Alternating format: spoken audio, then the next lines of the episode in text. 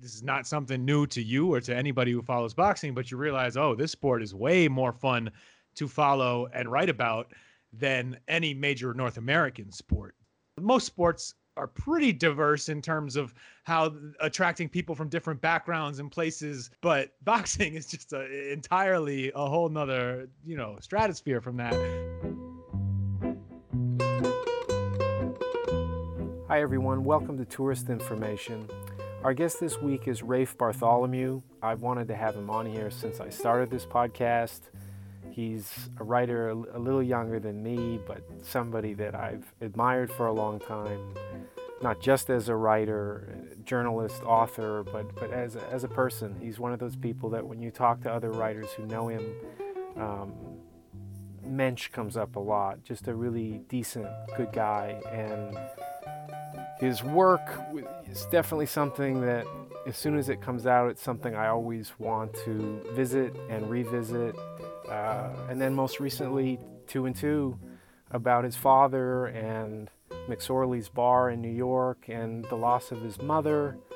Um, I read it in one sitting. I went to Barnes and Noble and picked it up, and it's just really honest and it's funny and it's compassionate and paints a portrait of growing up in that bar. Reminded me a lot of the Tender Bar in some ways, um, and just offers some insight into him. So he, it's, he's one of these people that's fun to check in with because I, I find his take is always really valuable on himself, on boxing, on being a journalist today, and what other people are up to. So it was really fun just to have a little time with him and I hope you I hope you enjoy our conversation.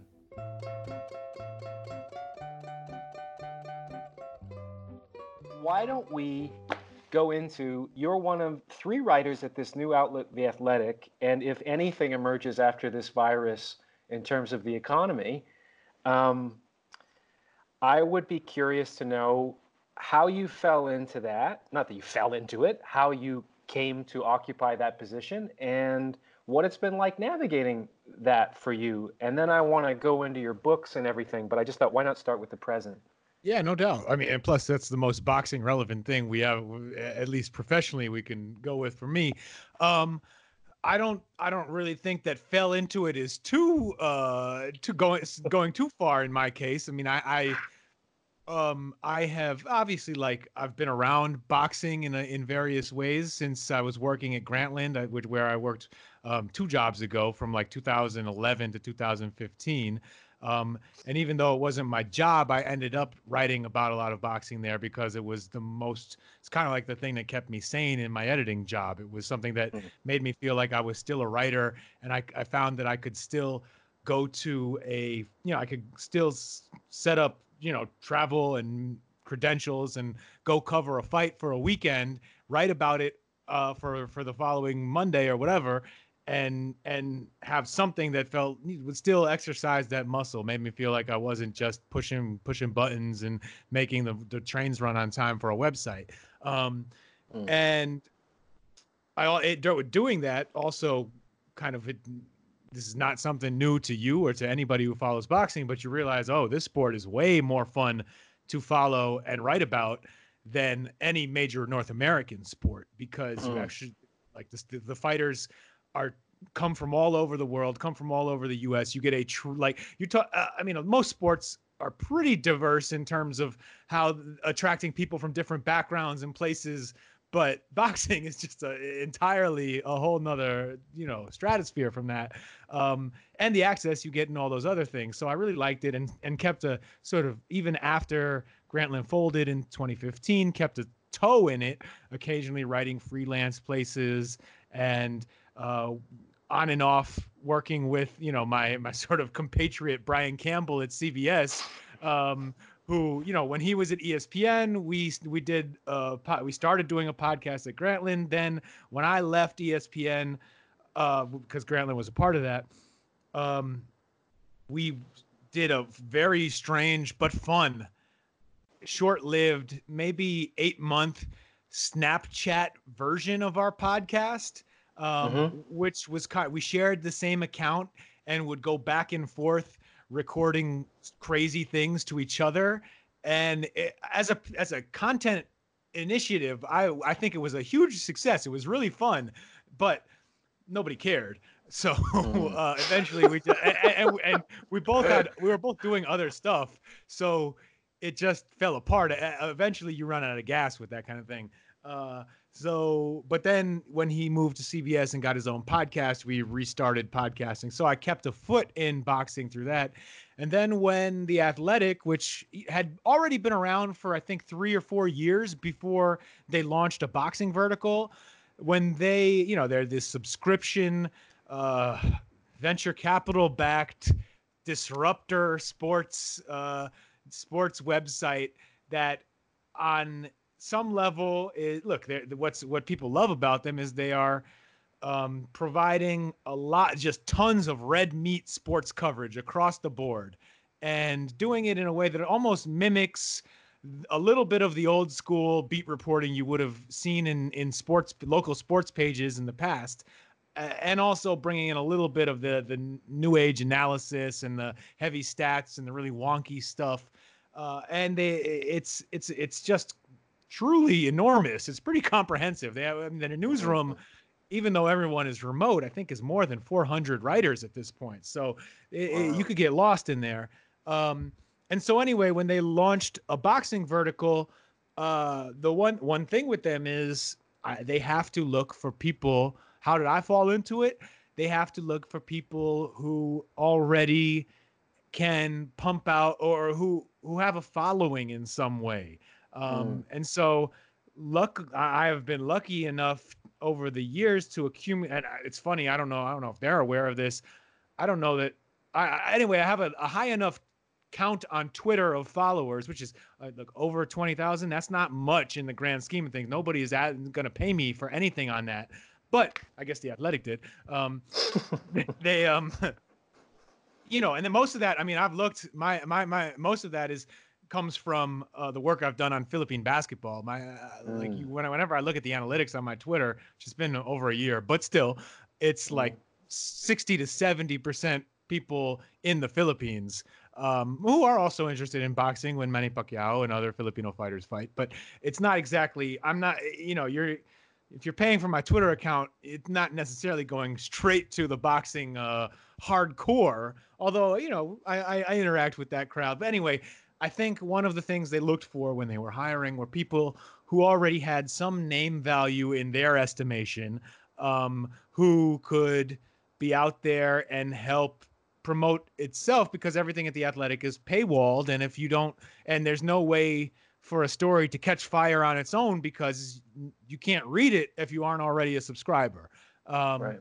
so that's i think i think they they saw me and knew that i had the you know Grantland on my resume and that connection and had a little bit of whatever that that um, whatever that conferred upon me uh, and saw me as sort of a, a, proven quantity. And then of course they they went out and hired Lance Pugmire from the LA Times as well and and uh, Mike Coppinger who was breaking news although he had already um, lost his job at the ring but was still out there breaking a lot of news. So they wanted to hire two of the best known names in the the news category of boxing. So basically they they went out there looking for people with Twitter accounts and um, and and and proven reputations. Uh, as because when they hit the when they press play on that thing and launch a new vertical, they're trying to they they, they want everyone to look at that and say, oh, you got these guys. I know who those guys are. I should mm. subscribe. Mm. Um, so sure. it's a business thing, and it's been for me, it's been nice. I, mean, I look, I, I always, I took, I, I, left the job at Eater to, to begin working at the Athletic because I, it was always sort of a dream of mine to work as a full time writer somewhere, and this, this was that opportunity. Uh, and and to do it about boxing also was another sort of dream because I thought it because just because of all the storytelling and everything, all the options that boxing offers. Um, so it's it's been it's been fun. I've gotten a chance to do some good stories. I think I'd like to. There, there's a lot. I still have a lot left on my to-do list, which I don't know if I'll ever really get a chance to do. But um, it still, it still has been nice to just, you know, be out there writing consistently all the time and not have to carve other parts of my life out in order to do the writing which was sort of you know the last 10 15 years of my life before then. How how stressful like on, on the other side of it? I mean i always try to make this point to people you know like meeting andre ward and he's just like why isn't everybody coming out here for a week to spend time with me? And it's like because boxing writers mainly don't get paid. Yeah. like almost, almost everybody covering it is is working towards a credential and has a second or third job. It's it's not like mark kram um, using an expense account to take an ocean liner to fights for like 12 grand with Sports Illustrated anymore. How how so I get like there's a lot of benefits of being a staff writer, but I would be very intimidated at the prospect having to work as much as you do covering the sport. I would feel anxious and nervous just to meet that kind of quota of material. How how stressful has it been for you writing cons- as consistently as you do about this game? Uh, it's I I mean uh, I I know exactly what you mean. I I don't know if I process it as exactly as stress. I think it is um you just eh, I guess I uh, it's part of any kind of online publication and I think at the Athletic we are um a little bit cushioned from the the the most like vicious i don't know vicissitude i didn't mean to get like really alliterative but the the worst vicissitudes of the internet here uh, where because of the paywall and there's this expectation that uh, you're going to try to focus on quality over quantity and, and you don't have to do clickbait as much um, but at the same time i have to i'm expected to do to to have basically around 10 bylines a month, which is a lot. That's a um, lot. That is a uh, lot. More than twice a week. And that is, especially as someone, uh, my background is in magazine editing and writing. Um, most of the writing I've done before this point in time has been, you know, reported feature type stuff or or longer essays, and that there's no way to do it is just impossible to do that at the clip that um, is that I'm that I'm required to to produce at this point in time. I can do I have to so basically I have to find out find ways to mix in those stories uh, along with a lot of previews and recaps and sort of the the day to day or week to week churn of covering boxing um, and I, I, find uh, it is fun to write those. I think there are times, look, like as a writer, certainly there are times when I'm like, yo, I wish I was doing something else than pre. I mean, I've pre. I mean, I, I take some pride in at least being figuring out ways to uh, milk something interesting or thoughtful out of some of the fights I've had to preview. I mean, just this year, because this year prior to the, everything getting shut down, was not that exciting yet, right? There mm-hmm. was, you know, Wilder Fury 2, but before then, I mean, I wrote previews of Gary Russell and Tugstsogt Nyambayar. I wrote previews of Caleb Plant, Vincent Feigenbutz. I mean, there was, and and I, I at least God approaching it as a challenge or as a like look i'm going to figure out some way to have some fun with this and entertain my brain and hope that somehow a reader's brain is entertained as well you right. there's no other way to, to do it but that at least for me um and um I don't know. It's it's is is it do I look if if I could turn back time or create some perfect atmosphere in which you know writers were allowed were, staffs were were big enough to have a lot of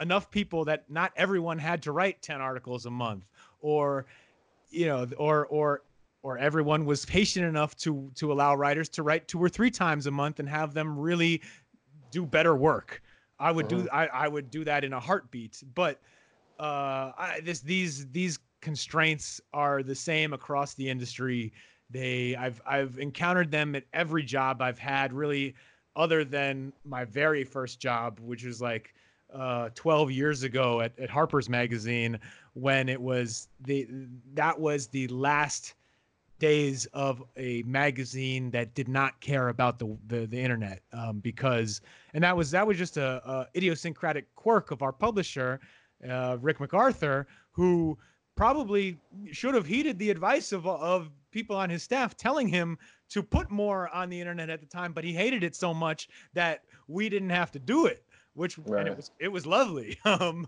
but um, but since then, I've seen the same thing everywhere else, and you you gotta you gotta sort of pay the piper with some amount of churn, and you can make churn good. You can't make it great all the time, but you can make it good. And if you make it good, you're doing your job. Well, and it's it's interesting because I remember I remember going across trying to do like a big profile on Pacquiao. I think going into the this I think this was right after Marquez four, and he was having a fight. What was that tough kid? That tough Mexican American kid? Brandon, Brandon Rios in Macau. Yeah, yeah, yeah, yeah. The Rios fight, and going over all the background because I was like, oh fuck, like it's a long enough feature that I need to get to tell the story for an audience that might not be entirely familiar with growing up. And I read everything that I could find, and yours was the one where I was like the most concerned with trying to rework it because I was just like, this is perfect. Like, there's nothing better to add to this or even to to find intersectionality with where I'm going, trying to contextualize him. I think around that time, Roach had said, Freddie Roach had said that he was broke, which I'm sure that you were privy to, and people in his inner circle probably had a good idea about. But I don't think that that was. I think he was at a time where it was sort of like Tyson early on, where, where you'd hear about these massive paydays, and the assumption was just this guy's on his way to making hundreds of millions of dollars but people in the inner circle were very quick to be like, you have no idea how quickly he's hemorrhaging money. And where this is going to end up is going to be pretty pretty ugly financially for him. And and so my point with this is just I I always thought once you got this job at the Athletic how strange it must be in a sense that you were so good at calibrating a well-reported piece that had such a definitive angle, like such a clear take on what it was trying to do. And when you're trying to churn stuff out, I've had several people with stuff that I've had to do quickly, and people say, Boy, this really isn't up to your standard. And I'm like, Yeah, because it was a, a 12 hour turnaround. I didn't have three months to work on it. Like, what do you expect? It's, it, it's odd that readers don't have that sense of sort of how the sausage is made, but I, I mean, why would they? Yeah, I don't know if I put that on readers, um, but it is it's unfortunate that you know that publications have to put writers in that position because it, it doesn't feel good. I mean, none of us like to be out there kind of putting our not quite best foot forward with something it's not you know right. but at the same time if that's what the if that's the only thing they're willing to pay you for you're like cool okay whatever you want right. you know, if, this, if this is what is valuable to you i guess this is what i'm going to do um for sure it's a it's crazy i actually okay so I don't I don't mean to to side sidetrack us here. Please but, do. Please um, do.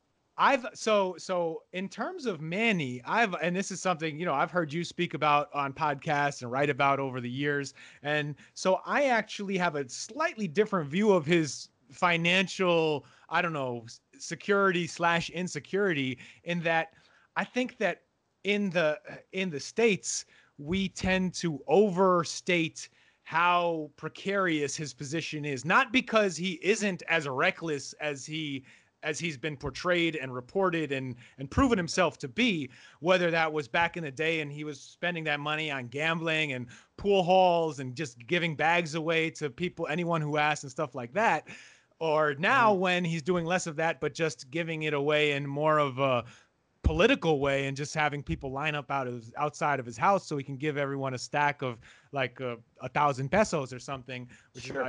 is 20 about 20 US dollars, or it could be 5,000, 100 US dollars. Um, but it's that he has between the money he's made in boxing and basically helping to install himself and his family as a small, not uh, mid-sized political dynasty in the Philippines, especially you know in his province in in Sarangani in in the southern part of the country.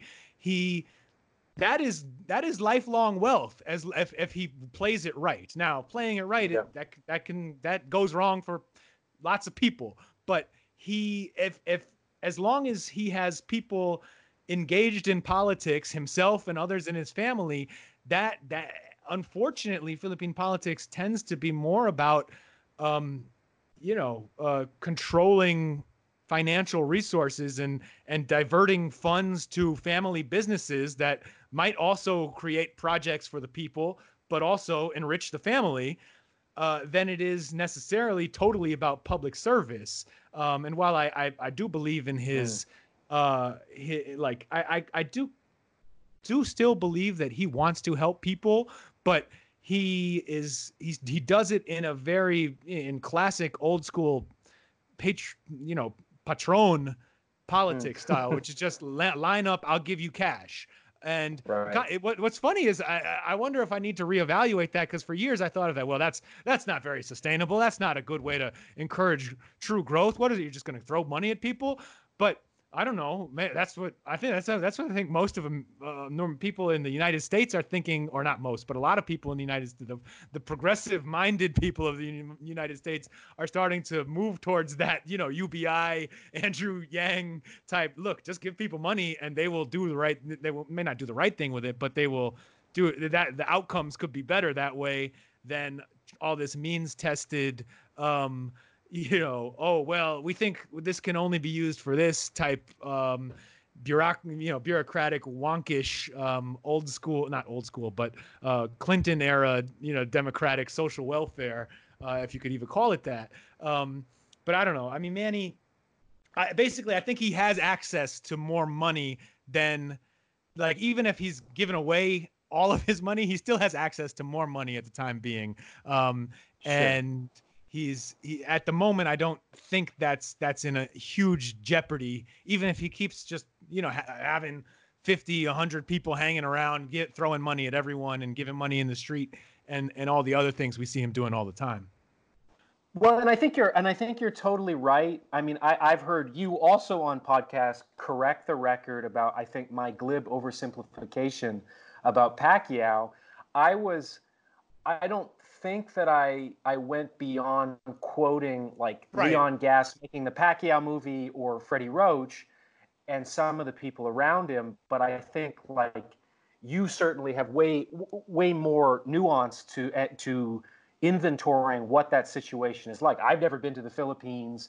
My intel was my Filipino barber from ages 14 to 20 until I no longer needed a barber, giving me the inside on on Pacquiao. But um, but I was still kind of shocked that people were shocked that Pacquiao was broke, especially since that story came at least a couple years after Pablo Torre did his thing about other mm-hmm. athletes going broke. And still, it was like, it's impossible that Pacquiao is having financial problems. And I'm sort of like, nobody even knows who Michael Koncz is or what his background is beyond that he's Canadian, so he has to be trusted. But oh, no, no. Did anyone? Did you? Did you? Did people actually say that Michael Koncz had to be trusted to you? Because if you look at, I mean, he is central casting, man. I have I, for years. Well, I, I have been fascinated with that totally man. Sarcastic. Just being like, wow, how did you find this guy? Oh, I know. I mean, I know the story with Freddie introducing him and then regretting it and all that stuff. But Koncz was just you could not draw up a better. um you know, a better uh, hanger on than Michael Koncz. No, he looks like he's emerged from a Montreal strip club smoking players' lights. And he's like, hey, guess what? I have Tabernac. I have this money for Manny Pacquiao. And like, boom. He's he's like everywhere Pacquiao is is this odd French Canadian, shady, sinister, just what the fuck is this? Just a black box of a black box situation in the ultimate black box sport of of no it was i i still don't know what the hell he is i mean freddie didn't know who he was really the background it was just sort of well he's just there yeah, I never. I, I mean, I remember I, I spoke to you know Gary Poole, the who by who wrote a nice biography of Manny Pacquiao about mm. it once. I and I was like, "Tell me about Koncz, man. I, I've never been able to learn much about him." And he's like, he just he didn't there he did the background was still a mystery to him he he, under, he mm-hmm. sort of did a great job of explaining the role that Koncz played as a sort of a gatekeeper to Manny because part of and this is a, a per, I think it's a personality issue as well as a, a cultural thing where um it, it, to shield Manny from having to say no to people you have a guy like Koncz around to sure. be be your sort of you know your your staff jerk to be mean to say get the fuck out of here. true, true. Um, why don't we switch gears a little bit to? I I would like to go into your most recent book, Two and Two. Um, I was just reading over how the New York Times interviewed you for it, and I find it particularly interesting that from one of I think it's fair to say one of Joseph Mitchell's most famous stories was covering the bar where a life emerged off of those pages in a way with you and your dad. And and as you mentioned, and I thought it was interesting that it wasn't covered in, in that interview with the Times, is for me what resonated as powerfully as, as the story about you and your dad was was what happened with your mom. And and and and uh, how that tied into, as you say, the Philippines and all of that. But I I was fascinated, and this is something particular with you that I, I'm very drawn to, is your reticence to tell your own story. You're talking about, do I want to embark on something like this? And I don't feel like we hear very much about people who tell a memoir and yours was very embraced and it was a wonderful book. I really enjoyed it. I found it very moving and at the same time entertaining and fun in lots of parts too. It had it had a wonderful mix of components that that made it so distinctive. But I I wonder for you embarking on that, executing it and then subjecting it to the public to come back at you when there's a profile on you on the Times and stuff that you know where Obama is going to read about you and your story. You could have put me on the list, man. Yeah. no, there's only one Jia Tolentino for Obama. Um, but I just I just wonder like that whole thing. Um, there's just so much there, and and I guess where where we could start is like um, signing up to do a book like that. I think in terms of um, telling, you know, a, a really personal story um, I, it's it. You know, I, I I have been reticent about it over the years, and and and don't, and especially because you know I went to journalism school, and there's this weird, um, you know, they, they drill you with this this sort of over the top. Uh, never, it should never be about you, and even when your story is is worthwhile on some level, you still think, oh, it's not about me. Um, but this was you know something I wanted to do. You know, certainly for uh, the bar and for my dad and and uh, and the the way I felt about writing about you know my mother who died of cancer when I was 23. Um, and had had cancer, you know, when I was five years old. It came back when I was 19. And uh, right, I guess the way I approached that part of the book was that, you know, I knew it was pivotal, and I'd never written about it before. It's not something I hid from people, but it's not something I volunteer. Like if someone asks me, oh, something of, and it's also something I don't really sugarcoat. You know, it's like if people ask mm-hmm. me something about my mom, like, well, she died in 2006, um, and she had cancer. Um, they ask me more questions, I answer more questions. Um, but uh, it was not. I guess I, though, and look, I, I, I don't I don't say this because I think that my way of of processing and mourning is the right way. There's eh, your way is the right way, right? If you everybody deals with some version of this in their lives, and however you do it is is the right way for you.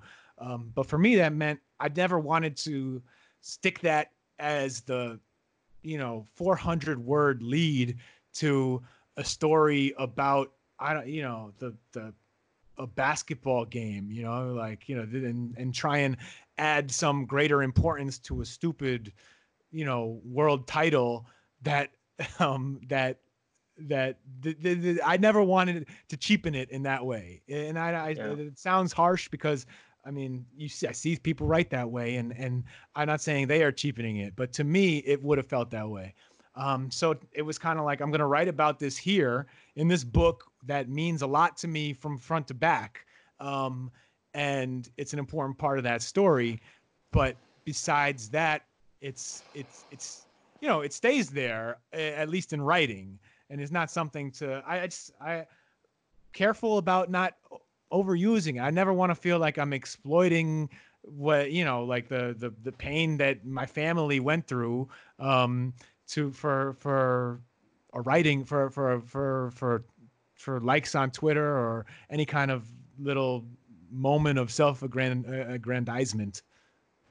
Well, and I think it's it's it's an odd in, it's an odd environment that we're in right now. Also, where, I mean, in any arena of of ambition, status is paramount, and there's no quicker way right now than to either be a victim or to champion victims. And as you say, prostituting some of these issues. Oh, my friend Rafe's dad has worked for 48 years at New York's most famous bar that one of the greatest chroniclers of New York history also made famous.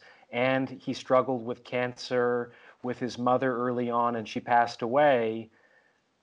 Cynically, from a marketing perspective, there's no editor in the world who is, a, and he can write, and he's very personable on camera. This is gold. And yet, it's very different if you're the guy living that life about what it really felt like. You know what I mean? Like the, that that divergence of how an outsider would look at it cynically to package it versus from the from the inside out yeah. living that life um, well, I mean, it's their their job is to sell things, so they're you, you they're excused for looking at it that way. But I think for me, at least, I didn't want to let myself look at it that way. Of course, you're aware of the the fact that it is marketable. That compared to you know a book about Philippine basketball, where it took several attempts at a book proposal and basically only having one or two having two publishers interested in even speaking to me about the project um, and even then i mean i sort of sussed out that the reason they were willing to do this book with me was they thought it would be fine and i think they've been actually pleasantly surprised it's still in print and you know even though at the time there i encountered so much cynicism about well you know, I mean, people saying, you know, I mean, look, this is this is publishing. You hear fucked up kind of racist things. People saying, oh, Filipinos don't read or they don't buy books, uh, and people don't care about this subject. Uh, I I believe that people did, and it turns out that they did. Maybe not in, enough. Like I haven't seen a royalty check off of it, but the book is still around, and I think that the, the publisher got their money back. But still, I think they um, I think they looked at it as well. This guy seems bright and young and he'll probably go on to write something that will make us money someday. So let's let ah, him let's let him work this out. Um, it's an investment. And yeah. um, and and so I noticed the difference between selling that first book, which had very tepid interest, and the second one where they where yeah, all of a sudden I had 10 different meetings with with publishers in New York and people throwing different ideas at me about how to sell it and stuff like that. When and that, that that felt good. I mean, it felt good in that I was confident that they were going to act, that, that I you know that I was gonna get the, uh, a chance to write the book. Um, right. But yeah, you you notice you you and but it's their job to sell that stuff, and I don't really hold that against anyone. It's just I, I have to. I've also wanted to be conscious of doing it in a way that felt good to me, um, and felt like I wasn't doing it. Look. Um, I I mean this is you know to get into the really nitty gritty um, sort of writers uh, I don't know the re- recriminations or whatever. I wonder if I had been able to finish the book more or less on time in that form, basically before, um, you know, before the 2016 election when sort of the world's attention or North American attention became focused so intensely for obvious reasons on the Trump presidency. I wonder if the book may have been more of a commercial success. You know, if I could have oh. reached more people with it before then, when maybe there would have been a stronger appetite for this sort of, you know, for for for a memoir like that before. By the time it came out in 2017, I think it it turned into just nobody. You know, really the only thing people wanted to read about was some sort of government disaster. Right. Well, no, and I mean, I found it. I found it again. I mean, this is very inside baseball, but like, I occasionally, I think you've gone to readings or you've you've talked to classes or universities, and I've done the same thing where you you have an account of your life and you mm-hmm. have an account of people you've met. I have offered brief glimpses into some of my family background and like when you talked about um, i remember like first meeting you and when i saw your face what you talked about about the recognition of a gene of alcoholism i wondered about you if it was in your family from your face because you had publicity photos and full disclosure yeah we had the same literary agent not only that your book proposal is what I based my book proposal on with the Cuba book. I Very was given nice. your I was given your book proposal by this agent, and she said this is one of the best proposals I've seen, and it's you know a little similar to yours, boxing in Cuba, and this is basketball in the Philippines. And I just went, okay, I have no resume. I have no credentials. I did not go to Cuba on a Fulbright scholarship. I do not have these places to market it to when I release it. This guy is a phenom of accomplishment putting out his book. What why on earth are you giving me this? Like all this is making me do is just realize I have no place whatsoever in this industry comparable to this guy. Um, so th- that was funny that that was the first book proposal that I ever read was yours for for Pacific Rims. But with the with some of that stuff that I was raising before, um, I was very nervous about stuff about my family and i have alcoholism in my family. My uncle just died from it. My dad was struggling with it for a period. And when i read two and two i was kind of going into it a little bit like what is it like to relive this creatively? Like i mean i think as all artists in a way a lot of us come from trauma where we suddenly become sort of flies on the wall of our own life to recontextualize our life into something that we can synthesize and metabolize. And almost our recreated version of it reconstituted version of it feels safer than the real experience as we were living it on a certain level. I don't know if that's been your experience but i think it's been true of a lot of artists and writers that that i've read their biographies. Like it seemed like they needed to escape the the the experience and then reformulate it in their work. Like i think that was the real genesis of them starting to look at their life from a, a slightly distanced perspective and i wondered how you were going to approach it with such traumatic things especially like with your with your mom. I remember every kid when i was a little kid who had a parent that that had cancer and being so terrified of how can childhood have this interject? It's because it's it's like cancer is not a spice it becomes the soup right? Yes. and that was even for me with friends where that had happened where i wasn't going home to it every day. And i mean i thought you handled it extraordinarily well. I mean i was very moved by it but i, I wondered how difficult it was and in just navigating that minefield of your own experience of it but you're trying to offer that for a reader. You know many in many cases mostly readers that you've never met and never will meet. And I, I just wondered like was were you happy with the result of that or or were there some other options that you looked at i mean i get people walk up to me and say you you were writing about being in cuba while you were married and you didn't mention your wife for a period of time and i'm like i know and she knows just because i didn't doesn't mean that i'm not aware of that omission that omission was very conscious because I don't want to talk about that in a Cuba book. Right. so Yeah. I just wondered for you. Um, there's, I mean, sure, there's a lot there. Um, yeah, yeah. I think, uh, you know, it's, it's it's interesting in terms of um dealing with you know just sort of drink and alcohol and, and alcoholism and in family. I think on some level I was, you know, I, not on some level, quite clearly I was spared the worst of it because my parents both got sober before I was born. Um, Mm, and you know they actually met you know while in treatment um. So um so it was i you know i i never you know i never had to deal with the sort of horror stories that my father has of his father um who you know remained an, alcoholic really almost to the end of his life um Right.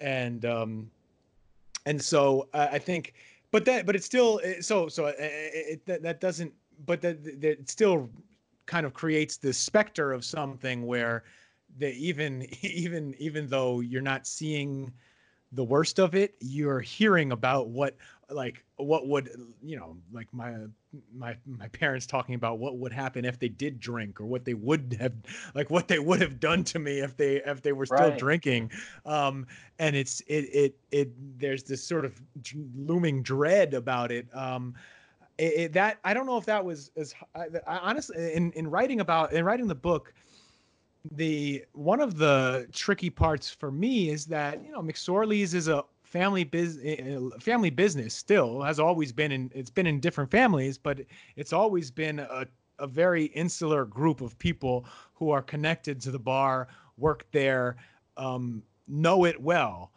And i wanted to write about it without speaking out of place without um, you know saying saying things about the people who you know not just my my parents but the people at the bar who in many ways helped raise me that was going that they were that they were going to uh you know feel shitty about or dis or get mad at me for um or you know and, and that's that's hard to eh, it's hard to do when also being honest and I, it was i think right. sort of like so you end up making conscious decision decisions about you know things to omit things to you know you you're not going to make anything up but you are going to i i didn't feel a um i didn't really i felt and this is it's a weird thing to admit as a nonfiction writer but like my uh my ultimate loyalty was to these people and to the bar and mm-hmm. i i was committed to writing a true version of that uh you know like a, a a true story about the bar but also one that didn't necessarily shit on them and and make them all look as bad like, like didn't air everyone's dirty laundry because that's just not I, I wasn't willing to do that. And I and um you know so that, that's that's a, every writer's own decision to make. You can there's a very strong argument that you should leave you you, you know well no once you once you make that divide or step over that line and you're writing about is something you are going your your only loyalty is to the reader and the story and anything that can advance that make that more exciting more juicy whatever add conflict right, add right. interest you should go for um that's i it's very difficult that's a very sound logical argument for me it's just i i decided i wanted to come up with a way to write about the bar that you know was real but also wasn't going to cross that line with people i cared about. Um, and in, in a lot of ways that was almost harder than um, than writing some of the most personal stuff because i knew i don't know i, I, I because i we have a fairly i guess uh, one benefit of having been in a pretty tight small family unit. You know i was i have a half sister but she grew up, you know, in Long Island, and and really only we saw each other on on weekends. She's ten years older than me, um, so really just writing about myself, my father, and my mother.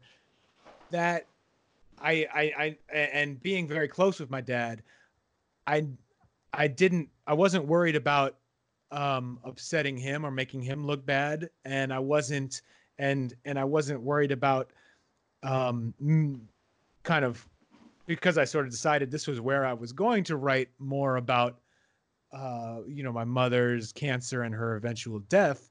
That that part of it, it was not easy to do. I had to plumb some difficult emotions, but it wasn't. It didn't have the the, the hard decisions in the same way as writing about people who, you know, uh, while I'm very close with them, it's not like blood close. Right.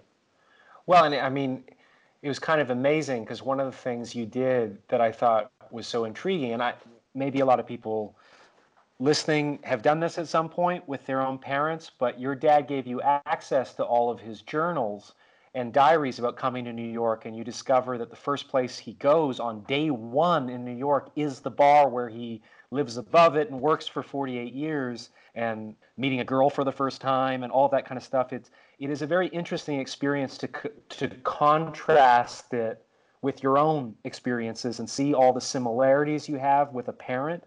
And it humanizes them in a way where they become more horizontal than vertical which is a little unsettling because i mean these people uh, open so many doors for us into the grown-up world. You know when you're a little kid that's really hard to see them that they were a human being struggling with a lot of shit. And and as you say like your dad's relationship with a hardened alcoholic that never went away and my parents are the same way that whatever issues i had with them their struggles with their parents were and the circumstance were a hundred times more uh, intense um, I, I, say this as we're undergoing a generational pandemic outside our door.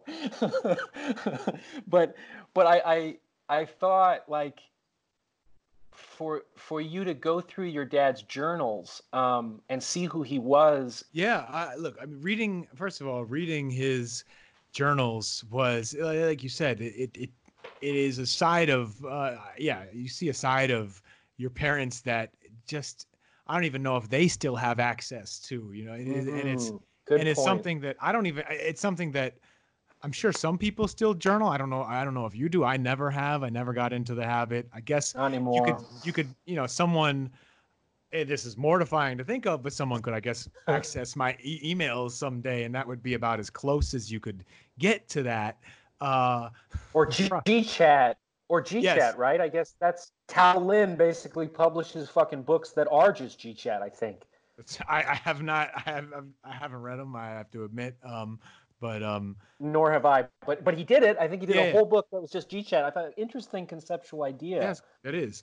Um, and and and also it's now it's something completely dated, right? No one is on GChat anymore. I'm uh, on GChat. I know, but like I, I not many. You know, only a handful of people will still send me and throw an occasional GChat at me.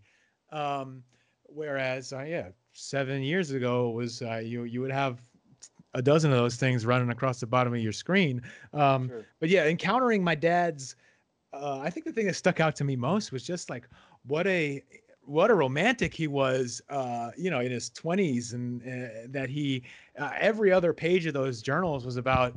Uh, it was funny, what a romantic, but also what a womanizer, because he every every other page is like like every like three and I what it was the 60s and early 70s, so that makes some sense uh, generationally.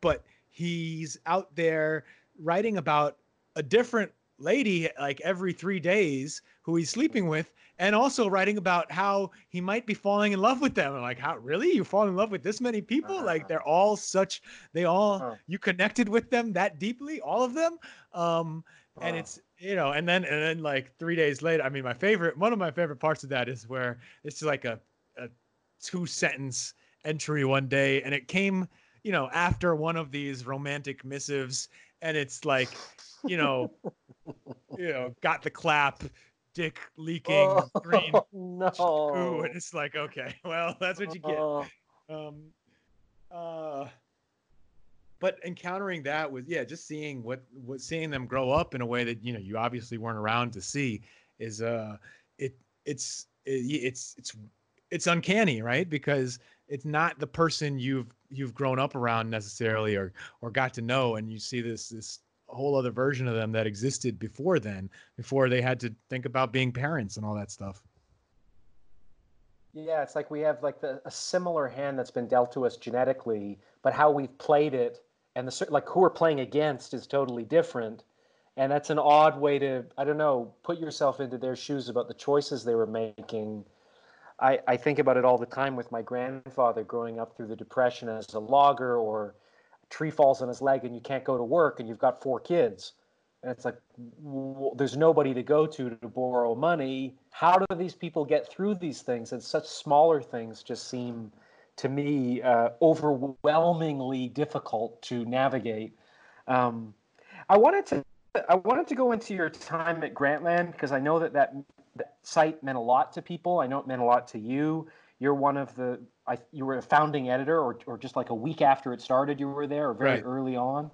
Um, I I wanted to touch upon some of some of the fun of jumping into something like that with now I people may or may not know, but the person who was running Grantland, Bill Simmons, has just sold his his the Ringer empire to Spotify. I think I heard for a quarter billion dollars. Um, so somebody who's able to generate that kind of attention and enthusiasm and enjoyment from his audience, you're there at this boutique website, which he still brings up all the time with how much he enjoyed being a part of it and working with you guys. So I wanted to just look at all the positive things that happened there and, and presumably how overwhelming it was for you to be one of the main cogs in that engine. And, uh, and then just to transition to, as I was sort of researching the website, um, this controversy where, where your name was brought up by Simmons with the, the Dr. V situation.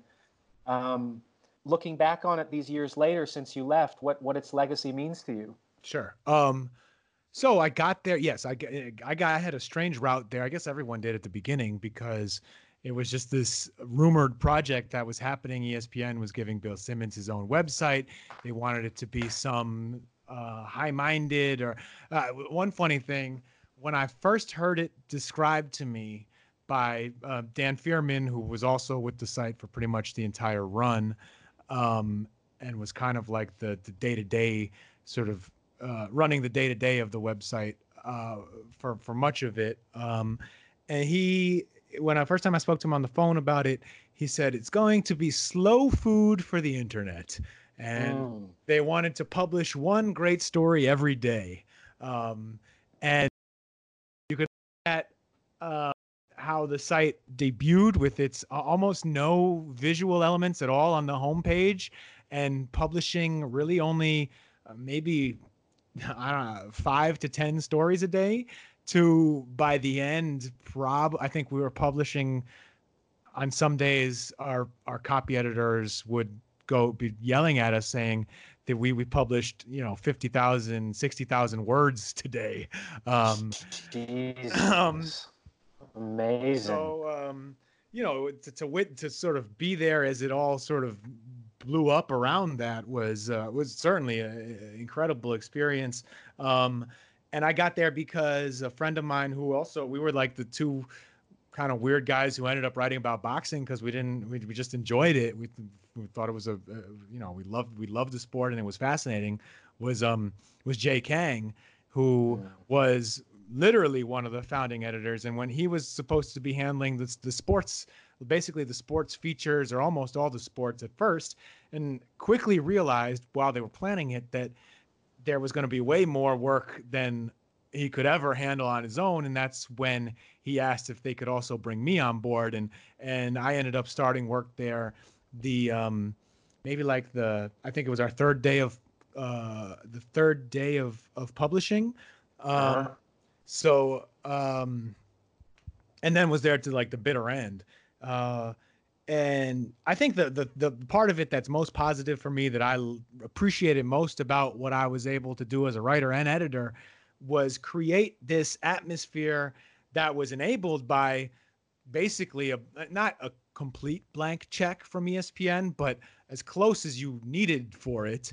Um, you know, ton enabled by just t- tons of resources for uh, to to pursue the kind of sports stories that I liked most, you know, the kind of stuff that I was most interested in. This whether you know, the, basically more cultural stories, things that are weirder and more mm-hmm. offbeat, uh, and things that you could never that Nash that that Sports Illustrated almost never could publish because they were too busy covering just the entire world of sports. So you couldn't really fit them in the big sports magazines, nor could you fit them in the na- in most major national magazines because they they publish three sports stories a year um, and so there was this just then there there was this giant wealth of sports story stuff like Philippine basketball and you know a, a stuff. I, I, I mean, uh, God, it felt like half the stories that we worked on were parts of this. Uh, you know, fell fell into that rubric. At least for me, like especially working on features there as as time went on. Um, that that creating a, a, place where we were doing that work regularly and, and publishing, mm-hmm. you know, maybe five magazine length stories in that vein per month. And occasionally, you know, and, and having enough time for myself to go step out and write one once or twice a year and and things like that. That that is really the thing that didn't exist before and I don't think has really come back since because other places eh, you know ever since then there will be places that will try to oh let's let's throw a little bit of we'll throw a little bit of money at some long form and um they do a little bit of it but it just the the the, the you know the, the the money isn't there in the same way the commitment isn't there in the same way the editing isn't there in the same way. It's like the they, they don't it's and it because it's more like it's because it's, it's honestly working there you see it's not worth it right? I mean from a business standpoint it takes too many too many man hours and too much budget in terms of it to, to turn out one of those stories. And a lot of the time, you, you there's no guarantee it's going to do better than any single piece of like you just put like put a headline on a picture of LeBron James, and that story's probably going to do better than whatever the hell you or I write. Um, so and, true, so true. And so I understand why it didn't. It wasn't really that that style wasn't is so difficult to keep alive outside of a place that that wasn't really working with you know real real money or playing with a little playing with house money to some extent. Because i mean to espn they could throw that away. That that's like that budget was you know was nothing. They were still pulling in 40 like 40 billion in one year in profits uh, because of t- their their their tv you know like whatever they were getting from during the better cable years before cord cutting really stuck you know came in. Um, but um, yeah, that was that was the that that's the thing that I thought was really special and loved being a part of, loved working on and writing those stories, uh, and and the thing that I miss now still, you know, miss as a reader, miss as a writer because I still I, I it is it is hard, uh, you know, even now working at a, a very you know a, a really strong sports publication, it's still hard to get to sort of get people on board with an offbeat idea when you see mm. when you when you come in and say, "Hey, I think this is really interesting," and people are like, "Ah," but what if you just like hung out with Deontay Wilder for a half hour and transcribed it? Um, and right, you know, what right. are you supposed to say? You know, that's that's the game.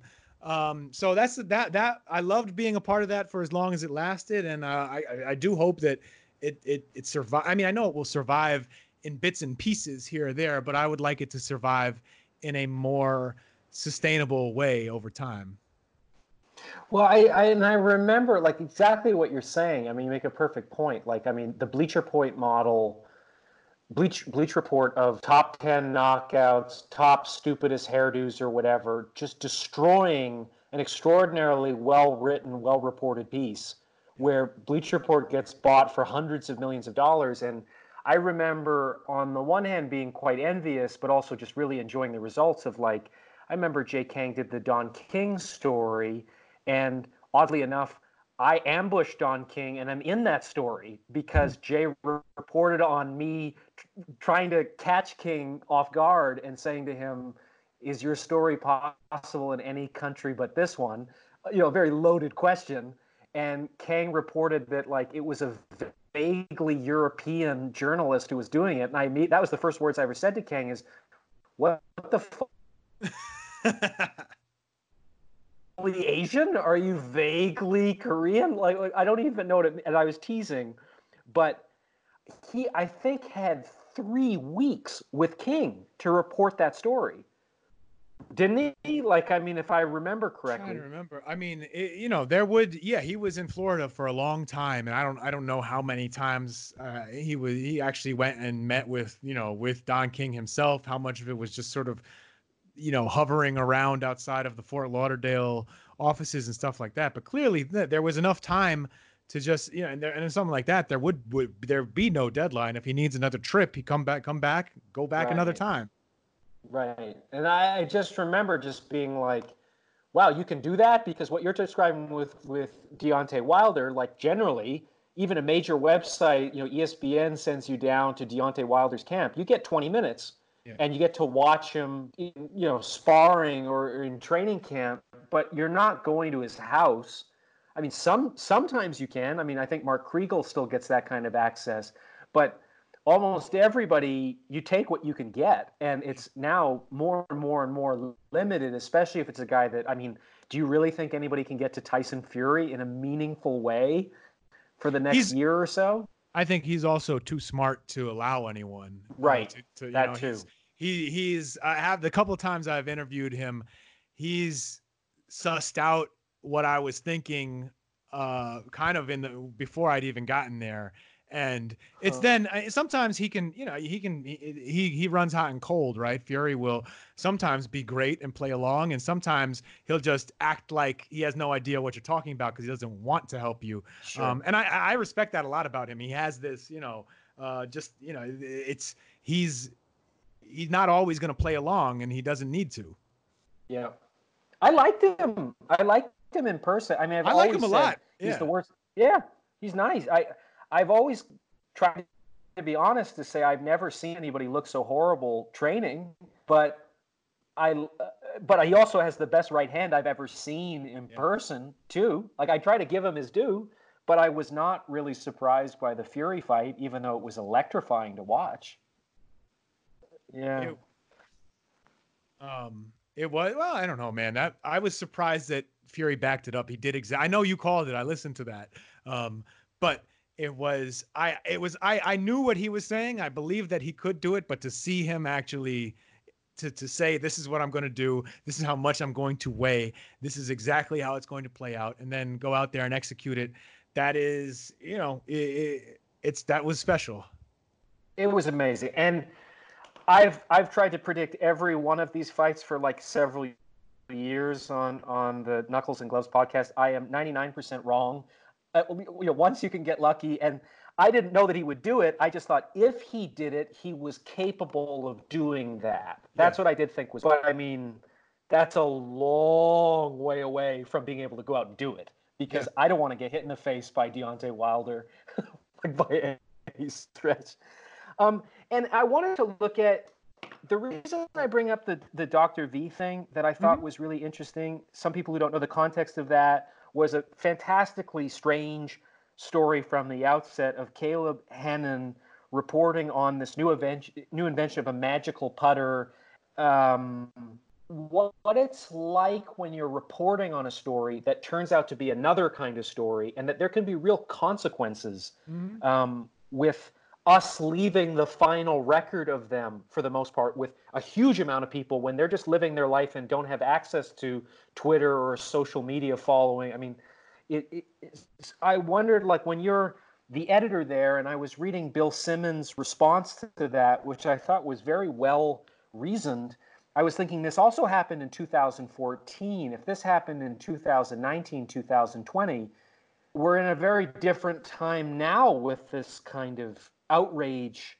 I don't want to say outrage culture. I mean, maybe that's a little glib, but I just wonder what it was like in its time and what you see now, where so many people get canceled. And I just thought, like, you guys handled an unbearably awful situation. I'm not saying your situation was worse than the, the, the suicide of Vanderbilt, but from the side of being a reporter, when something like this happens, how I don't know, just if, if, if we could touch on that and yeah. just sort of also where you see situations like this happening now where it's just like it seems like careers just end as a result of one mistake, even if it wasn't intended to do harm. Yeah, look, I mean, that was, um, I mean, that, I, uh, it was just an experience that I, I, for many reasons, I hope that I, you know, never have to go through again in a lot of ways. I mean, going back to be forget, forget the pub before it was well before it was published. I, um, you know, when when I heard from Caleb that, um, you know, Ann v- Vanderbilt, Doctor Doctor V had committed suicide, I figured I assumed the story was done. I was like, all right, I don't. How are we even going to work on this now? This is, you know, um, and I was pretty because and this is this is I mean there's a lot of there's this is something that could go on and on and on and on be, in terms of like how what we could talk about here because as an editor um this was not this was this was a this was Caleb's first freelance uh, second freelance assignment for Grant wow. Um, and his first one of any length, I think the other one it was about 700 words. It was, you know, a nice little report. Uh, I forget. It was he, he lived he lived in Denver at the time. Um, and it was some and the the original pitch was first was not anything like what the story became because we didn't know where the reporting ended. It was we had no way of knowing where the reporting would lead. Um, the original the original pitch was sort of about uh, a, a more of a like you know 2000 word short feature on a really fascinating woman design astrophysicists, rocket scientists who had designed what some people believed was the best putter in the world, but because it looked so weird and uncon- uh, uh, uh unconventional, it was you know it was sort of being discriminated against. And plus she was a she was an out, outsider to golf. She wasn't one of the you know she just sort of showed up designed this thing and started selling it. And some people swore by it uh, and but most of the the golf world looked at it like it was just some bizarre fad or some piece of junk. Mhm. Um, and that was interesting. It was like, oh yeah, that sounds great. That's you know really quick, interesting. Has you know a, a, a um a little bit of a is off, uh, uh, like unexpected gender angle, and that like oh maybe they're they also don't want to accept her because she's a woman or whatever. Uh, Right. and, and- but it was just a it was pretty straight down the middle. You know what you were getting. Um, but then as he began interviewing her and learning more about her life and the putter and and she behaved strange in some of their interviews and put really unexpected restraints constraints on some of their interactions and then he started looking deeper into her and looked into her you know the the educational background and her work history and started finding that the credentials were false uh Mhm. you know and, and basically it turned from there it turned into from this it turned into a fraud investigation um, and it puts as as editors and you know as journalists whether from my point of view as an editor his point of view as a as a reporter it changed into an antagonistic stance just in that now i'm going to now we want to find out everything and and unravel this mystery it turned into a crime story um, and Mm. is it a is it is it a great is it a grand crime? Of course not. It's someone who is probably defrauded of a few hundred, um, you know, people who or, or a few thousand people who bought golf clubs and a and a few dozen investors in this golf con- company. Like in the grand, is this ain't this ain't um you know Madoff. Um, Yeah. But- yeah. but it still was you know it still it was fascinating and interesting and i and i was and i remember thinking of it as as it turned into this as a it would be this just a fascinating look at the psychology of of golf and and especially recreational golfers where it's like all you need to uh, you know the, the placebo effect of these putters right if you believe it was made by uh, a nasa rocket scientist who tells you it, it has the greatest physics possible for putting a golf ball into a into a hole and it and then it helps you putt that much better then well maybe it's a better putter um so that Right. a- a- and and um and sort of was going along at, at that pace until he also you know caleb also ended up discovering through document you know through, through pulling court documents that uh, Dr. V had had you know lived as a man earlier in her life, um, and had you know was in some involved in some some some criminal and civil cases uh, prior to then. So she this was this was, but so I think, and, that became a whole new like sort of. I think this was uh, the the the big there so the way this the story was eventually um sort of processed and and and criticized and picked apart um some some of it i think is was you know I, I some of it I, do, I don't i don't agree with the thing that i the, the big error that i that i know that that i think we made was viewing it as a crime story and then telling it as a crime story Mm. and and basically ignoring the gender aspect of it. Um, now Right. there are some like inside baseball reasons why we had to do that because one, we didn't have access to her at this point. You know, we're we're, we're investigating her for fraud. She's not going to sit down and tell the same reporter who's threatening her, not you know her the the the sort of situation the, the fraud she's running um about her identity and her life and and reveal that the the the, the gender side of her story. So we didn't have that story and it felt to me as the editor Im, inappropriate to um to speculate to just pretend like you know to, to to just say oh this is probably what went on in her head why um um o- over the course of all these events in her life which uh, was a pretty eventful life um Right. and so that so but so that led us to to treat it really as a straight up and down crime story a who done it this is these are the events that happened um and kind of blinded us to the gender side of it be in a way that you know incl- let us add some like a few lines that that were insensitive and the re- that they wouldn't have been insensitive in a crime story but they were insensitive insensitive in a in a in a crime story about um, you know, about a transgender woman who who con- committed suicide. Um, but so much of Dr. V was it was impossible to know. She, I mean, even there there are some in, there there was an interview after the fact with her partner who said that you know she she she rejected the the entire label of transgender um, and wasn't you know was not it was i mean how she i don't know how she thought about herself but i don't think anyone really i don't think anyone who spoke about the story after the fact did.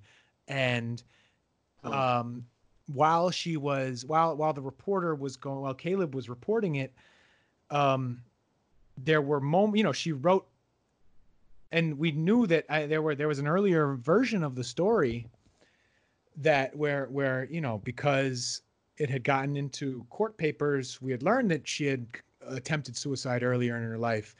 And uh, I think I remember at that that during in that draft before she had committed suicide, I was I, I remember not wanting to include that because it was too much. It was not it was not really relevant to this crime story. It was uh, it was just lurid and it felt wrong.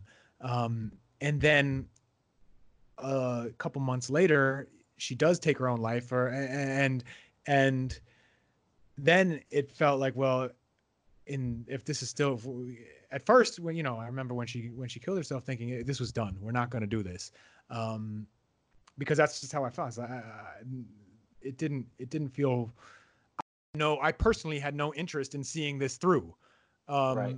I, it was just such it was so shocking and um even though i was further away from it that's the weird position that, that's one of the weird things about some of these online editor jobs is you're working with a freelancer you've never met you know you you have some trust in so true but so you know not and and there's just not enough time you, you know you don't you don't have the you're working as well you know working on stories uh, in a dozen different places at the same time as well as with staff writers as well as with freelancers and you aren't able to give the kind of counsel or whatever the day the, the sort of daily check-ins that um, you hear about when writers for the New Yorker or the Times Magazine, they show up on, you know, on the long form podcast to talk about their process.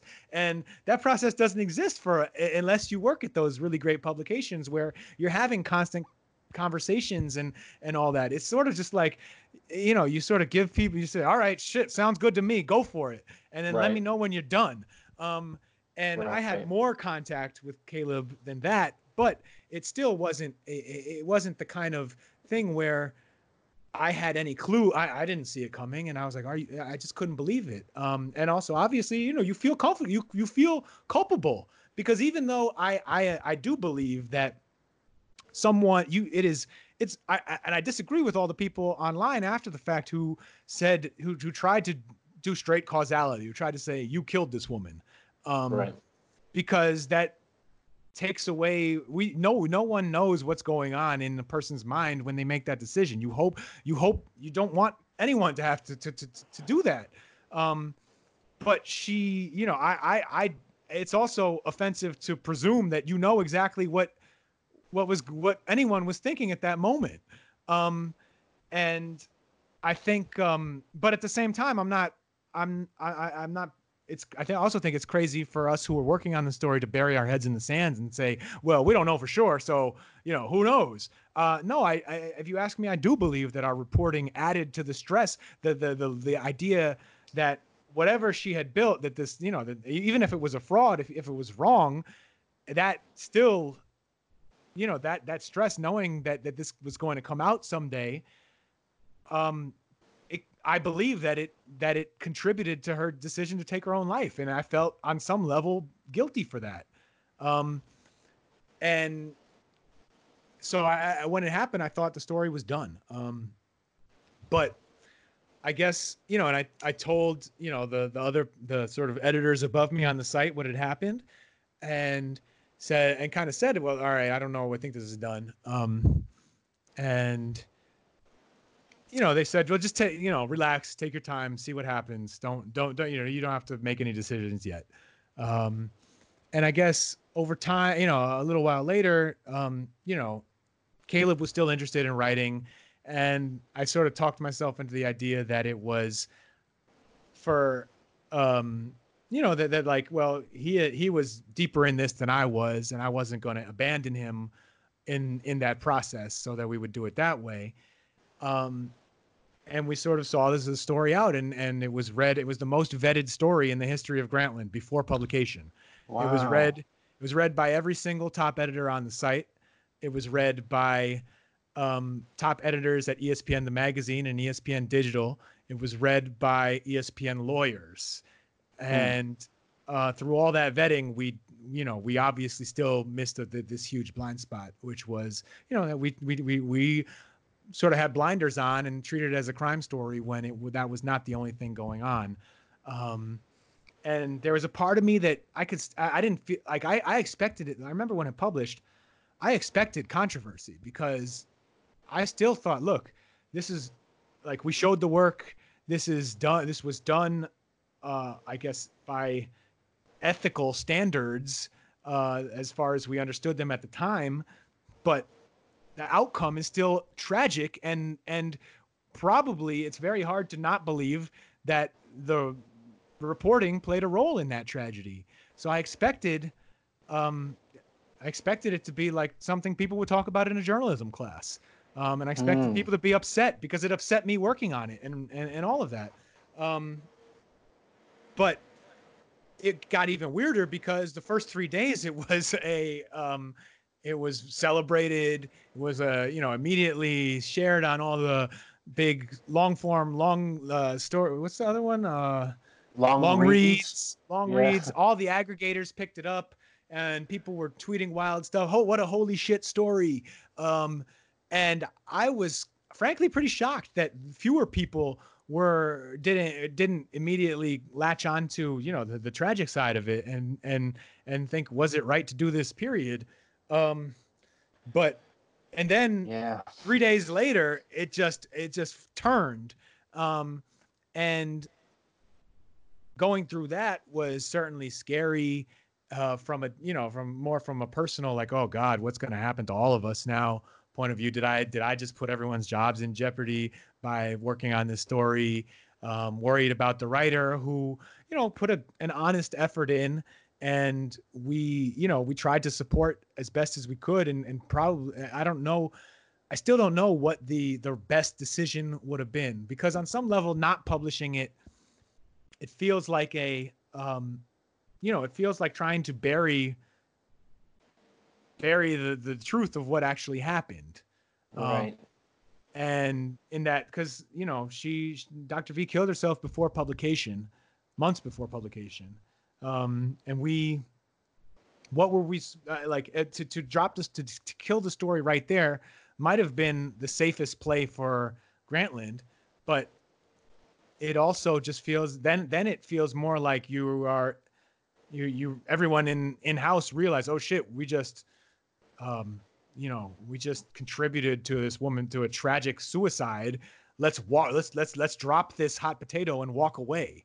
Like that didn't feel like necessarily an ethical way to look at it either. I think that the, the the argument against that is because of the high rate of suicide in the trans community, having a story out there that could trigger more people um, is is probably the argument that it, that outweighs the sort of putting everything out there version. I still I don't know for sure.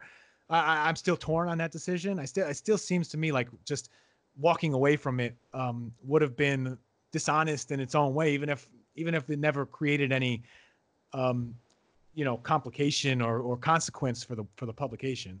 Um, but yeah, it was a, it, it was, um, it was a really difficult thing to go through. Look, the worst part about it is someone died. Like that, I that was when I felt worst. I mean, I, after that, I worried about losing my job. I worried about becoming, you know, ostracized or canceled and all of that stuff, even before it became sort of a, a term in popular culture. Mm-hmm. Um, but the worst part of it were the were the two days, you know, the, the, the week after we learned that someone had killed herself. It was just, it was it, especially um, not having known her well enough to to have seen it coming or felt like like like when when could we have pulled back if if that would have changed anything. Um, and I, look, we don't, we will never know. Yeah, it's a, it's a funny one. I, I thought of the story actually before we were talking because Jeff Mayweather just died, and Oh, Roger. sorry, Ro- Roger, Roger. I'm sorry. I did a story about Melissa St. Vil, who who he attacked, and I was very struck by the way that that was reported, and I felt very angry and I think self-righteous that put he put his hands on her. What the hell does that mean? I kept wondering what that means. Is that Chris Brown? Because that's the last time I'd heard that expression. And when I talked to her and read the police reports, it was choking her until she was choke uh, or coughing up blood. And his hands are on her throat as blood is coming up that she's choking on. And the only reason that stopped from being a murder was the police literally pried him off of her. And so getting her to have that on record so that anybody who would assume who like there there was actual a, a lot of media attention of this where people on Twitter were saying you know just really vile vitriol that bitch was sleeping with him. This lying bitch is is just trying to get money shaking him down. And I was just like we need to get her to say what happened. We need the police report to verify it. People need to shut the fuck up and stop speculating about an incident where there's clear facts. And why are all of these journalists covering the story just repeating this vague put his hands on her or an allegation of something? Like, why isn't it just more clear? It seemed like it was just fostering this kind of attitude that here's another gold digging woman in a weird situation, and they were mocking that she was a female fighter and had no money and was living in his apartment. She's there rent free. Clearly, there was some kind of quid pro quo. But even when that article came out, or rather, it was a, a, short video for Vice. The response was nothing but um, like 90% vitriol against her. Was just still like, why won't she shut up? And I was thinking, like on social media, I felt quite angry to see Roger, all of this RIP. It was very much like Kobe in a very minor way, where he was such a good guy. He was such a good trainer. He was so nice to interview. And I'm kind of like, if he did this one incident where there's no real explanation of why he did it, how many more were there like it from a family that has this huge reputation for assaulting women? Shouldn't there just be a little more than an asterisk with this guy about his history? And I don't know what the right way to play that stuff is. My, my wish is that it protects women, but at the same time, I can see, you know, from, from all accounts with Kobe Bryant, I, I absolutely believe he raped her. I think it was a grotesque situation. I think the way they handled the trial and character assassinated the woman alleging the rape was despicable, leaking her name and all the death threats and everything. But by every account I've, I've heard from people who really follow basketball and like Kobe, he really did become a much better person. and do I think that nobody is ever allowed to cheer for him again because of, a, you know, this incident? I, I don't know. I don't know what the answer is.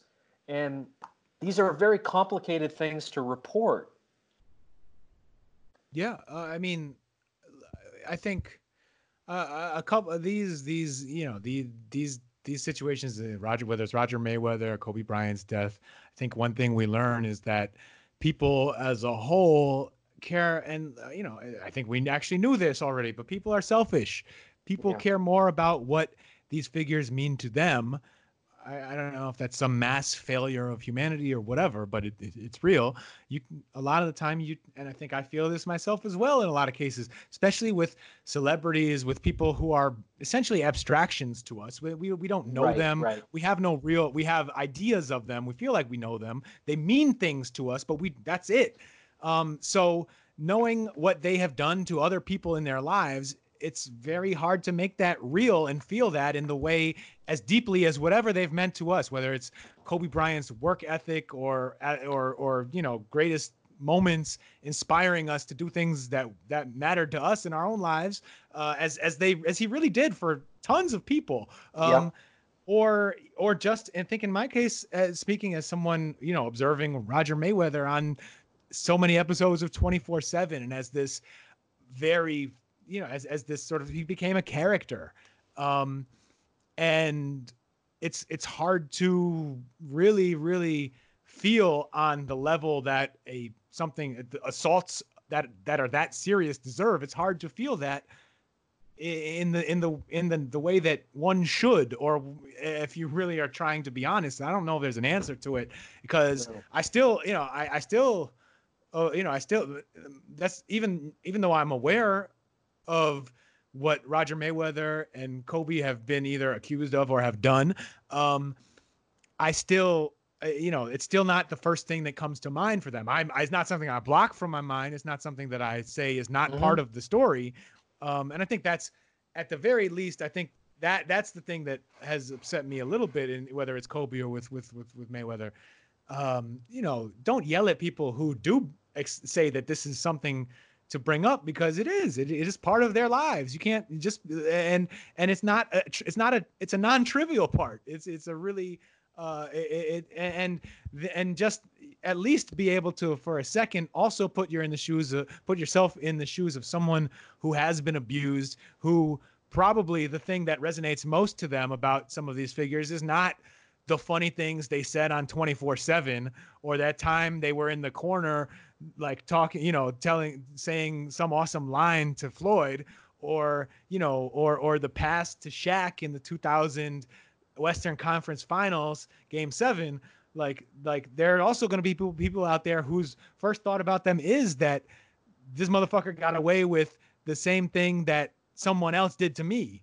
Um, right. and like right. those people deserve a voice too yeah i mean i remember i remember that it was really strange because when i met, melissa she's somebody that the moment you put a camera in front of her and people hear her voice 90% of the response is i hate the way she sounds. And i was just like god like everywhere you go this picked on kid um, can't hide kind of like mike tyson early on like that voice is just such an unbelievable bullseye for mean bullies to, to go after. And what i found out like beyond the roger mayweather thing is this is somebody who lived with abuse their entire life. And the moment i brought cameras in to tell her story she wouldn't talk about it. She just clammed up. And i was like i I don't like you were saying a bit with your family stuff. I'm like, I do want people to hear this because I want people who are scared to talk to see her courage to talk about it and to know that they can talk and to know that people will listen to this and that men will know there's a fucking consequence to doing this to somebody, even if you're as powerful as Roger Mayweather with the most marketable athlete in the world generating gazillions of dollars. You can't just do this to somebody who is sort of at the fringes of boxing. And the only way I could get her to talk was that she had a she had a frame in her small apartment in Brooklyn of every class photo from kindergarten to 12th grade of her. They were all lined up like 12 girls. And I asked if we could go into her room. And we went into her room and I asked her to grab the piece of the, the, the frame and ask where abuse started in her life and that just she went straight to the six year old and then she i said where did it stop and she went to the the 11 year old and and started talking about it but then it was it was okay to talk about and this is what's weird about journalism is vice wouldn't run any of that because they said it it was just too uncomfortable and dark and me as a fucking freelancer dropping in on it i was like go fuck yourself. Like, this is really important to share with people. But they're like, it's not going to get clicks. It's just going to be dark. It's going to be depressing. That there's this whole cycle of violence in her life and abuse, and it just keeps following along. Uh, you know, like it was a very, I was very aware that the culture of Vice at that time, from my point of view, prejudice point of view, was very emotophobic about trying trying to have some of those kind of voices heard. And, and we heard later that there was a lot of culture of some pretty right. fucked up shit advice.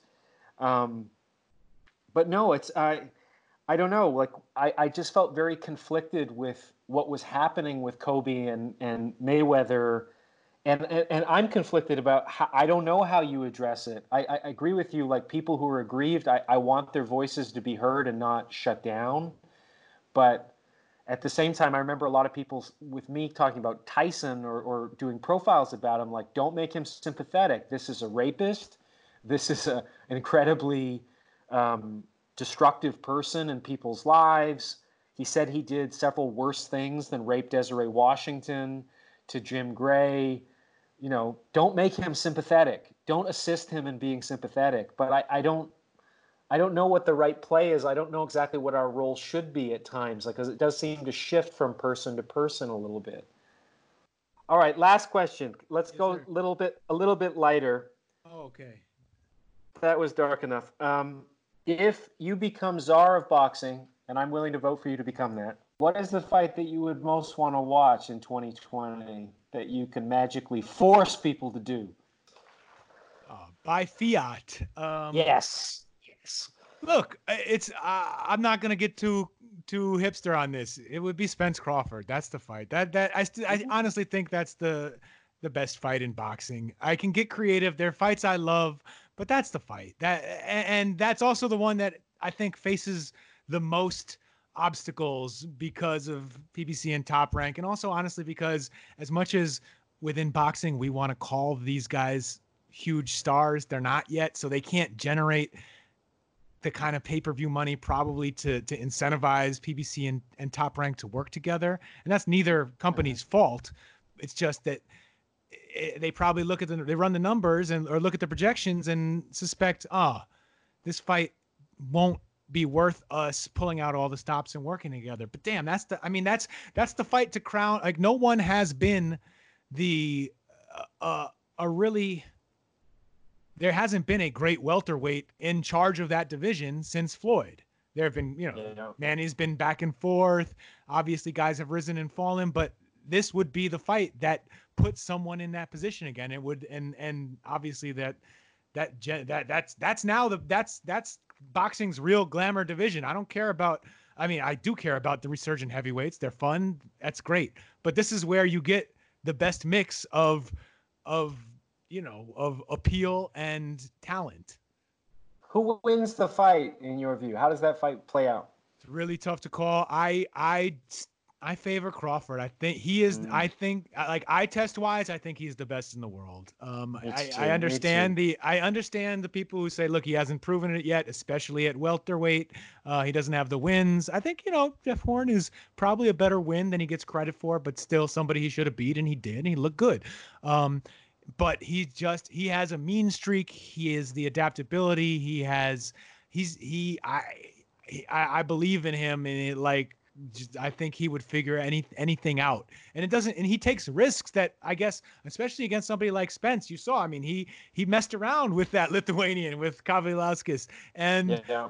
but look at how he responded. He it, just brought out another un, like another kind of venom in him. I think that he's he he would I think he would win. Yeah, I think I think you're right. Um, I get to force you by my own fiat to have two years to write one boxing biography. Who would you choose to write it about?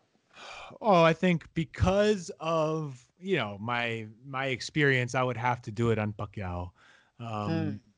Even though I would go into it with a lot of trepidation, um, I I really don't think that his political career is is um, you know is good for his legacy at least in the Philippines. I think here in the states we don't understand much uh, generally don't understand much about it and think that he's just a really super guy who wants to help people and I think that is true but the institutions of Philippine government aren't really built built to help people do that even if they genuinely want to try um, and I don't know if as much as I'd love to believe that he's the guy to turn it around, I don't I don't believe that right now. Um, so he's um, I, I don't it sucks to say and politics have brought down some other you know some basketball heroes there, not in some fatal way like they aren't still beloved as basketball players, but they you know people remember that when they were senators it was it wasn't great. Um, and so anyway, I I wouldn't really relish the opportunity because I think that it's I I I it's one of those things you still love Manny because of the fighter he is and has been throughout his career and all the things he's done in the ring, the way he uplifted the country and really, I mean, I saw I think my book did better because of Manny Pacquiao. I think people cared more about a story about Philippine basketball because they had they were they had already seen Manny, you know, when the book by the book came out in 2010. So this is prime, you know, right after you know, shortly after the Cotto fight, maybe, you know, around Josh Clottey Margarito time when it was when when he was when he was pound for pound number 1 probably because Floyd hadn't really come back for real yet. Um, and it, so anyway, he he uplifted people in so many ways and has this great legacy. But there's also a side to it that is, uh, I think, negative, uh, and, and, you would have to write about that in the biography. Um, but still, uh, that's that that I think that's the story I could do the best job with out of anyone in boxing.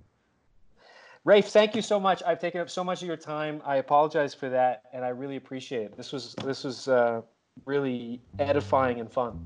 My pleasure, man. It's fun to have like um, I don't know what feels like a real conversation on a podcast. Thank you for listening to this week's episode of Tourist Information. The producers for this show are George Alarcon Swaby, Dolgan Media, myself, Bryn Jonathan Butler, and our audio editor is Anda Salaji. Thanks for listening.